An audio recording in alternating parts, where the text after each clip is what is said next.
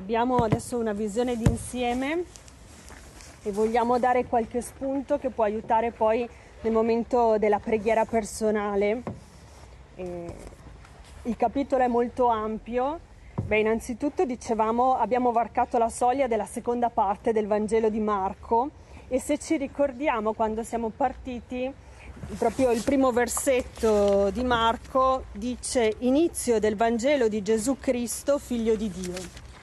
Quindi allora i primi otto capitoli abbiamo visto come Gesù è il Cristo. La scorsa volta con, eh, con Guido avevamo visto come eh, la fama di Gesù si era diffusa, la folla eh, lo riconosceva come un profeta importante e a un certo punto Pietro però tra tutti ha una consapevolezza maggiore lo riconosce come il Cristo, come Gesù. Ora, da adesso in avanti fino alla fine di Marco, tutto il cammino è riconoscerlo come quell'uomo, non è semplicemente un uomo, ma è figlio di Dio. Ed è questo il cammino che iniziamo oggi.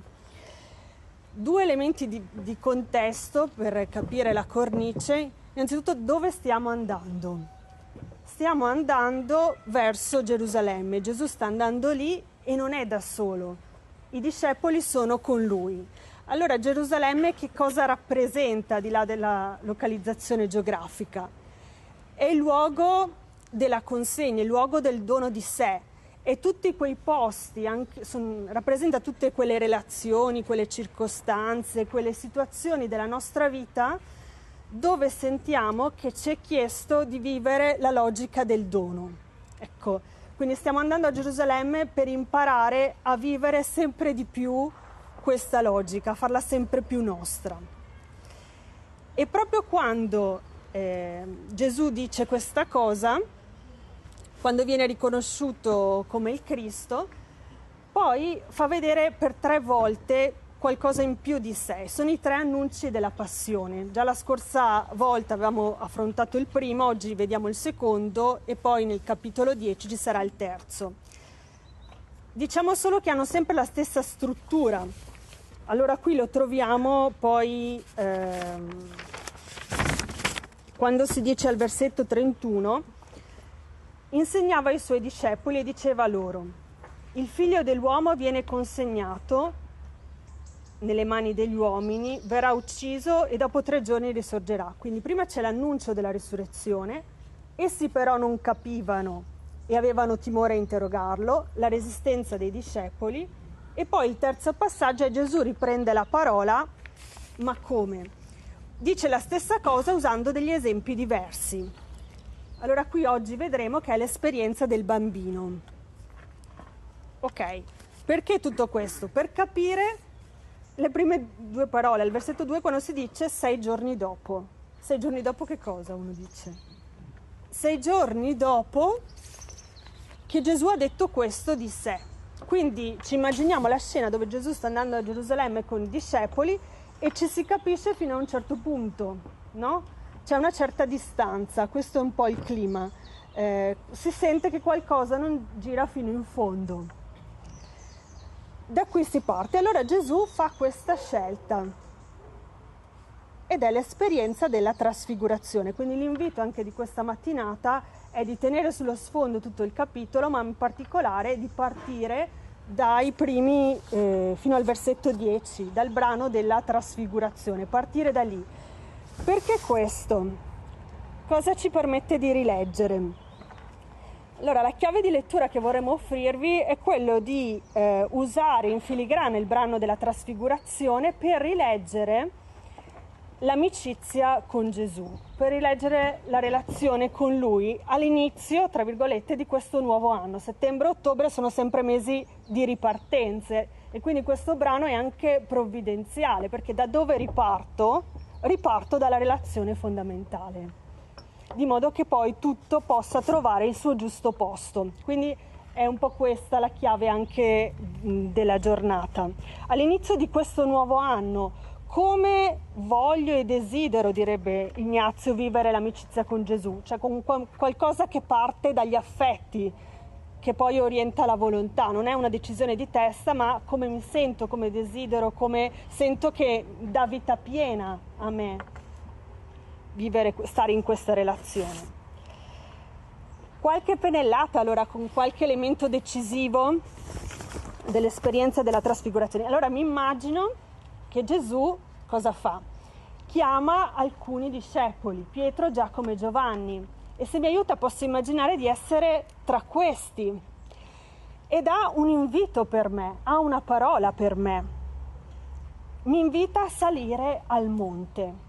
E sappiamo che il monte è sempre un luogo di rivelazione, ricordiamo dove Mosè ha ricevuto le dieci parole. Quindi a fare, un, innanzitutto a salire, quindi a mettermi in cammino, a mettermi in movimento e a fare un'esperienza di lui. E qual è l'esperienza che fanno i discepoli?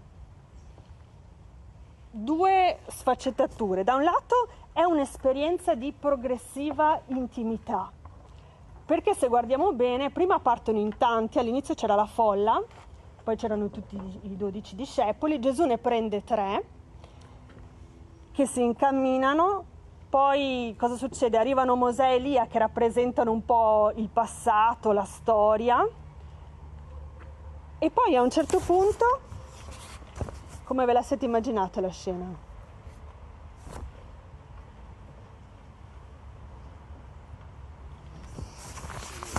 Eh? A un certo punto trasfigura. ok.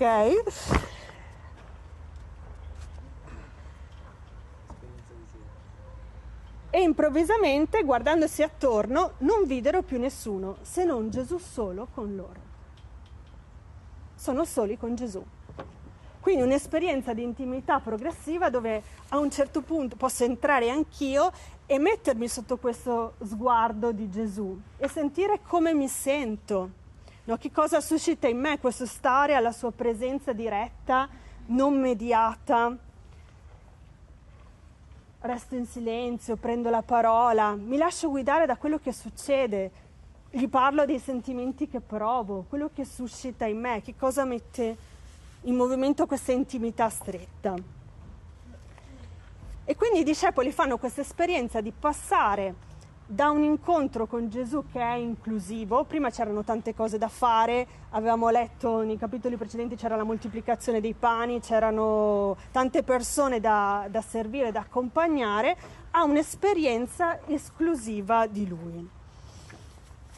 E forse per quanti di voi, no, tra di voi c'è qualcuno che frequenta il vegliero o altre esperienze ignaziane da più anni, quindi mm, che ha già fatto per esempio qualche giorno di esercizi per giovani, magari a qualcuno può venire in mente questa esperienza dove a poco a poco nel silenzio si, si fa proprio l'esperienza che le voci si acquietano e si giunge a una profondità sempre più grande. Ok, però forse all'inizio di quest'anno il Signore mi sta proponendo di custodire questa mm, esperienza di Lui anche a partire dalla quotidianità.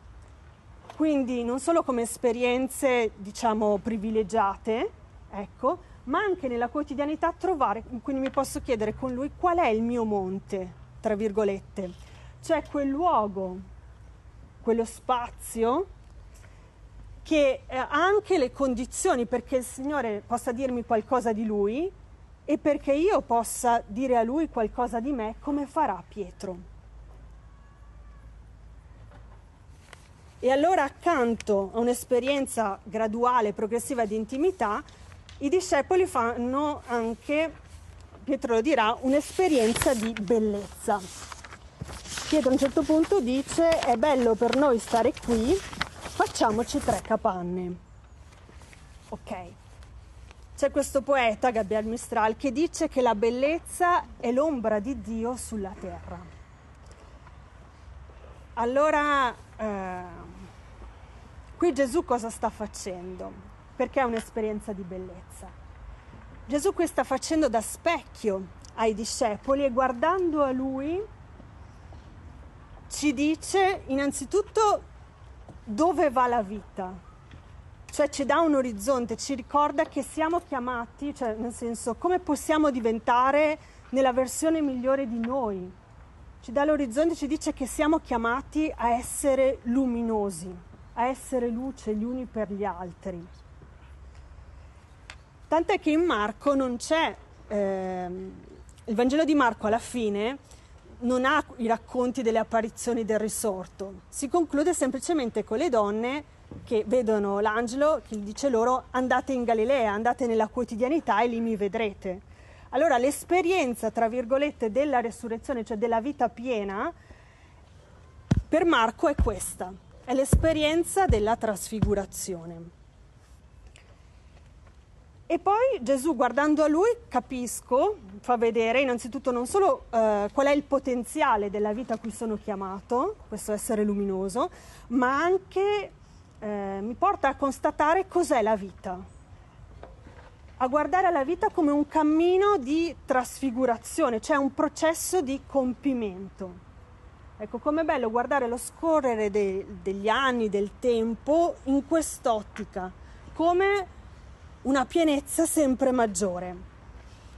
Però il Signore non solo ci fa vedere questo, ma ci dà anche degli strumenti concreti. Dice, ok, d'accordo, l'ho visto in te, guardando te, ma poi concretamente come, come posso vivere questo? Come si realizza tutto questo per me? E allora sentiamo, c'è questa voce del padre che dice, questi è il figlio mio, l'amato, ascoltatelo. Qui sta dicendo tutto questo può essere vero anche per te se vivi l'ascolto, quindi se stai in relazione con Gesù e il figlio è l'amato, quindi se vivi il Vangelo, se sem- vivi la logica dell'amore nella tua vita. Queste due cose insieme fanno sbocciare la vita. Allora poco a poco, se vivi così, la tua vita prende una forma nuova, cominci a vivere in maniera nuova. Questo è vivere, in fin dei conti, da risorti, cioè pienamente noi stessi, là dove siamo, nell'ordinarietà della vita. Sapendo a chi do ascolto, a chi do credito, e facendo che questo ascolto diventi per me vita, in un'esperienza di dono e di amore. Allora qui posso chiedermi anche rispetto alla bellezza, no? uh, fare memoria di, delle occasioni in cui ho vissuto esperienze di bellezza che mi hanno aperto ad altro, che mi hanno fatto percepire anche la bellezza della fede, che mi hanno richiamato a Gesù. Oppure viceversa, quando per me stare con Gesù è stata un'esperienza di bellezza ci sono tra di noi anche qualche pietra viva che può eh, dirci come attraverso la bellezza, per esempio, dell'arte, anche questa può essere una via attraverso cui io faccio l'esperienza di una pienezza di vita. Bene, questo diciamo era eh, alcune coordinate, il pezzo fondamentale. Il resto del capitolo vediamo solo tre spunti per dire tre elementi che mh, mm, impediscono, che ci impediscono l'ascolto, oppure viceversa presi in positivo perché se li conosco possono anche essere tre elementi che al contrario mi permettono di potenziare gli strumenti che ho in mano, potenziare l'ascolto, questo cammino di luminosità. Ci sono tre elementi che lo rallentano o che possono facilitarlo. Il primo, l'incredulità. No? Dall'incredulità a questo chiedere aiuto. No? Chiedere aiuto è un'esperienza di affidamento, in fin dei conti. Cosa succede? I discepoli scendono, perché non si può sempre stare sul monte, scendono nella quotidianità e eh, scesi vedono che ci sono gli altri discepoli, c'è altra gente che stanno parlando insieme e eh, c'è un po' di fermento. Allora, la prima cosa che fa Gesù cos'è? Fa una domanda. Di che cosa discutete con loro? E questa domanda è importante perché la ripeterà due volte poi. Quindi qui la dice la folla, poi lo dirà al fine, alla fine del capitolo, lo dirà ai discepoli. Quindi la prima cosa che fa Gesù è loro stavano discutendo animatamente, si interessa di che cosa sta a cuore a questa gente. Quindi al Signore stiamo interessa che cosa sta a cuore a noi, innanzitutto perché noi stiamo a cuore a Lui. E allora uno della folla gli risponde, Maestro, ho portato da te mio figlio, okay, che ha uno spirito muto, e la seconda domanda che fa Gesù dopo averlo ascoltato è, da quando gli accade tutto questo? Ecco, ancora una volta vede questa situazione e si interessa, se ne prende cura. E dice dall'infanzia, cioè non è nato così, ma è una situazione progressiva. Quindi ci immaginiamo questo padre che parla del figlio ed è un figlio che in quale situazione si trova? È muto, all'inizio ci viene detto così, poi scopriamo con Gesù che è anche sordo. E noi sappiamo che eh, quindi essere sordomuti vuol dire eh, sperimentare costantemente una situazione di limite, limite nelle, mh, mm, nell'espressione, essere impossibilitati a esprimere ciò che si è. E si è muti perché? Proprio fisiologicamente, no? La maggior parte dei...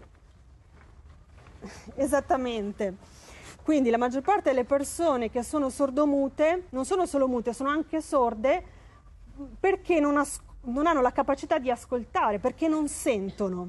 Ecco ancora il tema dell'ascolto. Quindi c'è questo tema dell'incomunicabilità che porta all'autodistruzione, perché in fin dei conti è un giovane che sta facendo male a se stesso. E per lui Gesù interviene con un'esperienza di libertà. Ecco, fa vedere che stare con Gesù è muovere un passo dopo l'altro, un'esperienza di liberazione, essere sempre più liberi attraverso la parola che dice esci da lui e non rientrare più. Quindi questo comando che è non rientrare più, perché il Signore sa che non basta una volta, ma che è dietro l'angolo la tentazione di ripiegarsi, tornare a ripiegarsi su se stessi, tornare ad avvitarci, ad agitare a vuoto. Abbiamo bisogno di una sua parola definitiva, ma poi Gesù fa di più, cioè lo prende per mano, lo fece alzare e stare in piedi. Quindi lo tocca, fa un gesto concreto e questo giovane diventa come morto, come a dire che il cammino per essere sempre più se stessi è un cammino faticoso, doloroso anche a volte, però porta a stare in piedi. Ecco, sono i verbi della risurrezione, detti in un altro modo. Quindi è una guarigione che è descritta come una risurrezione. L'invito è proprio a chiedere al Signore di non solo ascoltare ma anche di lasciarci toccare da lui. Allora questa incredulità, è bellissimo il dialogo che eh, Gesù ha con, con, il padre, innanzitutto eh, il giovane non dice una parola, ma Gesù capisce che il primo a essere biso- eh, bisognoso, aver bisogno di essere guarito, è proprio quest'uomo, non è solo il figlio. Allora lui dice, ma se tu puoi qualcosa, abbi pietà di noi e aiutaci. Gesù gli disse, se tu puoi, tutto è possibile per chi crede. Allora il padre del fanciullo rispose, credo, aiuta la mia incredulità. Ed è qui la sua grandezza. Cioè lui è un uomo che mh, mm, l'incredulità sta non tanto nel, nel non sapere il credo, no? Ma nel aver iniziato eh, tanti percorsi senza averne portato uno a termine, un po' è questa l'incredulità, no? Eh, senza essersi consegnato fino in fondo a nessuno. È come quando voglio qualcosa, non so, voglio, desidero eh, recuperare la forma fisica, desidero imparare una lingua nuova, eccetera, ognuno metta il suo obiettivo e comincia a muovere un passo in una direzione, fa qualcosa, però non la porta a termine fino in fondo, poi prova un'altra cosa, poi passa un'altra e così via, no? Questa è un'espressione dell'incredulità perché in fin dei conti non mi consegno fino in fondo a un passaggio che ho scelto. Ecco allora l'incredulità, mi porta alla dispersione in fin dei conti. Ecco, la grandezza di quest'uomo è saper cre- chiedere aiuto a Gesù. Cioè, essere consapevole di quello che è, io credo. Cioè, quello che posso lo metto, ma tu aiuta la mia incredulità. Colma tu quello che manca. Okay. Il Cardinal Martini diceva sempre che fino alla fine in noi ci sono in dialogo il credente e non credente, no? E, e, quindi ce lo portiamo fino alla fine questo, questo dialogo, che ci impedisce di ascoltare fino in fondo, di affidarci fino in fondo. Il secondo elemento, invece, è la mancanza di preghiera. Quando succede che Gesù va in casa con i discepoli in privato, perché in privato? Perché si vergognavano. Eh, I discepoli si trovano in una situazione di fallimento, loro non erano riusciti a guarire questo, questo ragazzo e allora chiede perché noi non siamo riusciti a scacciarlo? E Gesù dice questa specie di demoni non si può scacciare se non con la preghiera. Allora un ostacolo all'ascolto, oppure una, un elemento che può potenziarlo, è senza dubbio coltivare questo cuore a cuore con il Signore, coltivarlo nella quotidianità, coltivare questa relazione intima, cioè lasciarsi trasformare da Lui, non è tanto appunto recitare delle preghiere, ma è lasciarsi toccare da Lui. E il risultato della mancanza di preghiera lo si vede chiaramente, perché viene detto che non capivano, essi non capivano, quindi erano sordi, e avevano timore a interrogarlo, non pongono domande, quindi sono muti.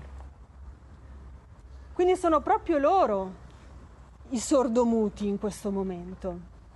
Allora la mancanza di preghiera mi rende sordomuto, Cosa vuol dire per me esserlo nel punto dove sono della vita? Ecco, vuol dire che la vita di Gesù che, che porta benedizione non riesce a passare fondamentalmente, non riesce a essere una benedizione per gli altri. E poi l'ultimo, il terzo passaggio, il terzo ostacolo, diciamo che tutta la fine del capitolo è costruita, diciamo così, dall'affermazione di sé al servizio. Quindi lo diciamo attraverso questi due verbi.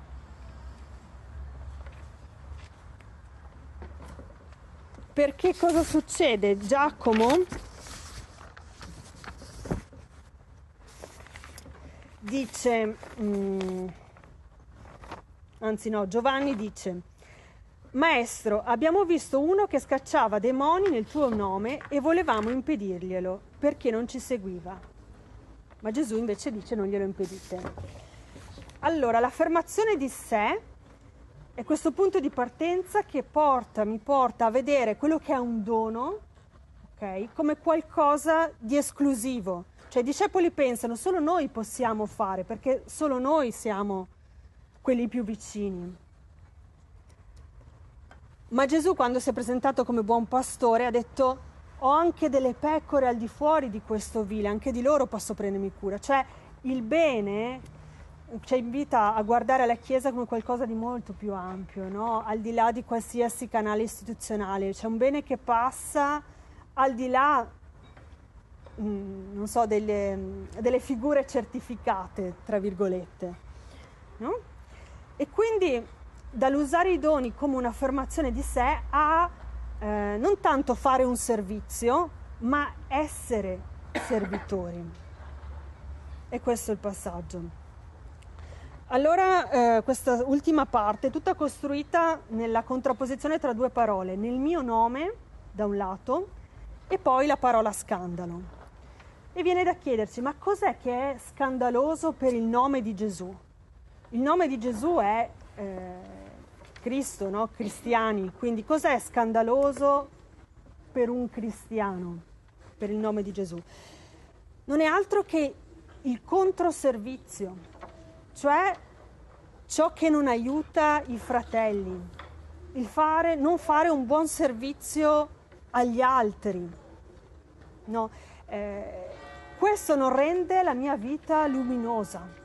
Ecco, allora il servizio come l'essere servizio, mettermi a servizio, quindi il mettere in circolo i doni che, che ho ricevuto come una possibilità di rendere la mia vita luminosa, di lasciare che sia trasparenza di Dio. Ecco perché Gesù, eh, loro non capiscono e Gesù fa eh, questo esempio del bambino. Prende il bambino, lo mette al centro e poi cosa fa? Lo abbraccia. Quindi se il bambino è alto così, cosa deve fare per abbracciarlo? si abbassa, esattamente. Quindi eh, questo è molto bello perché abbiamo detto che i discepoli erano sordi e muti. Allora Gesù mm, cosa fa? Utilizza un altro canale di comunicazione. Se sono sordi, se sono muti, cosa, faccio un gesto, uso la vista, uso un altro senso. E questo ci dice quanto il Signore veramente desidera incontrarci e quanto si adatta a noi e ci viene a pescare là dove siamo, no? anche nelle piccole cose. Quindi è molto bello questo esempio, scalda il cuore questo esempio del bambino. Allora posso dialogare con Gesù in questo tempo di preghiera a partire da quanto è emerso. Ecco, lasciando che questa parola entri in contatto personalmente con la mia vita, con ciò che sono, con la mia storia personale, con le mie scelte, con i desideri e anche i fallimenti. Ecco perché in tutto possa sempre più amare e servire, possa fare l'esperienza di una vita luminosa. E come grazia l'invito è quello di chiedere di ascoltarti per vivere la logica dell'amore. E dove, sento, dove sentiamo delle resistenze, ecco che anche noi possiamo dire al Signore aiuta la mia incredulità.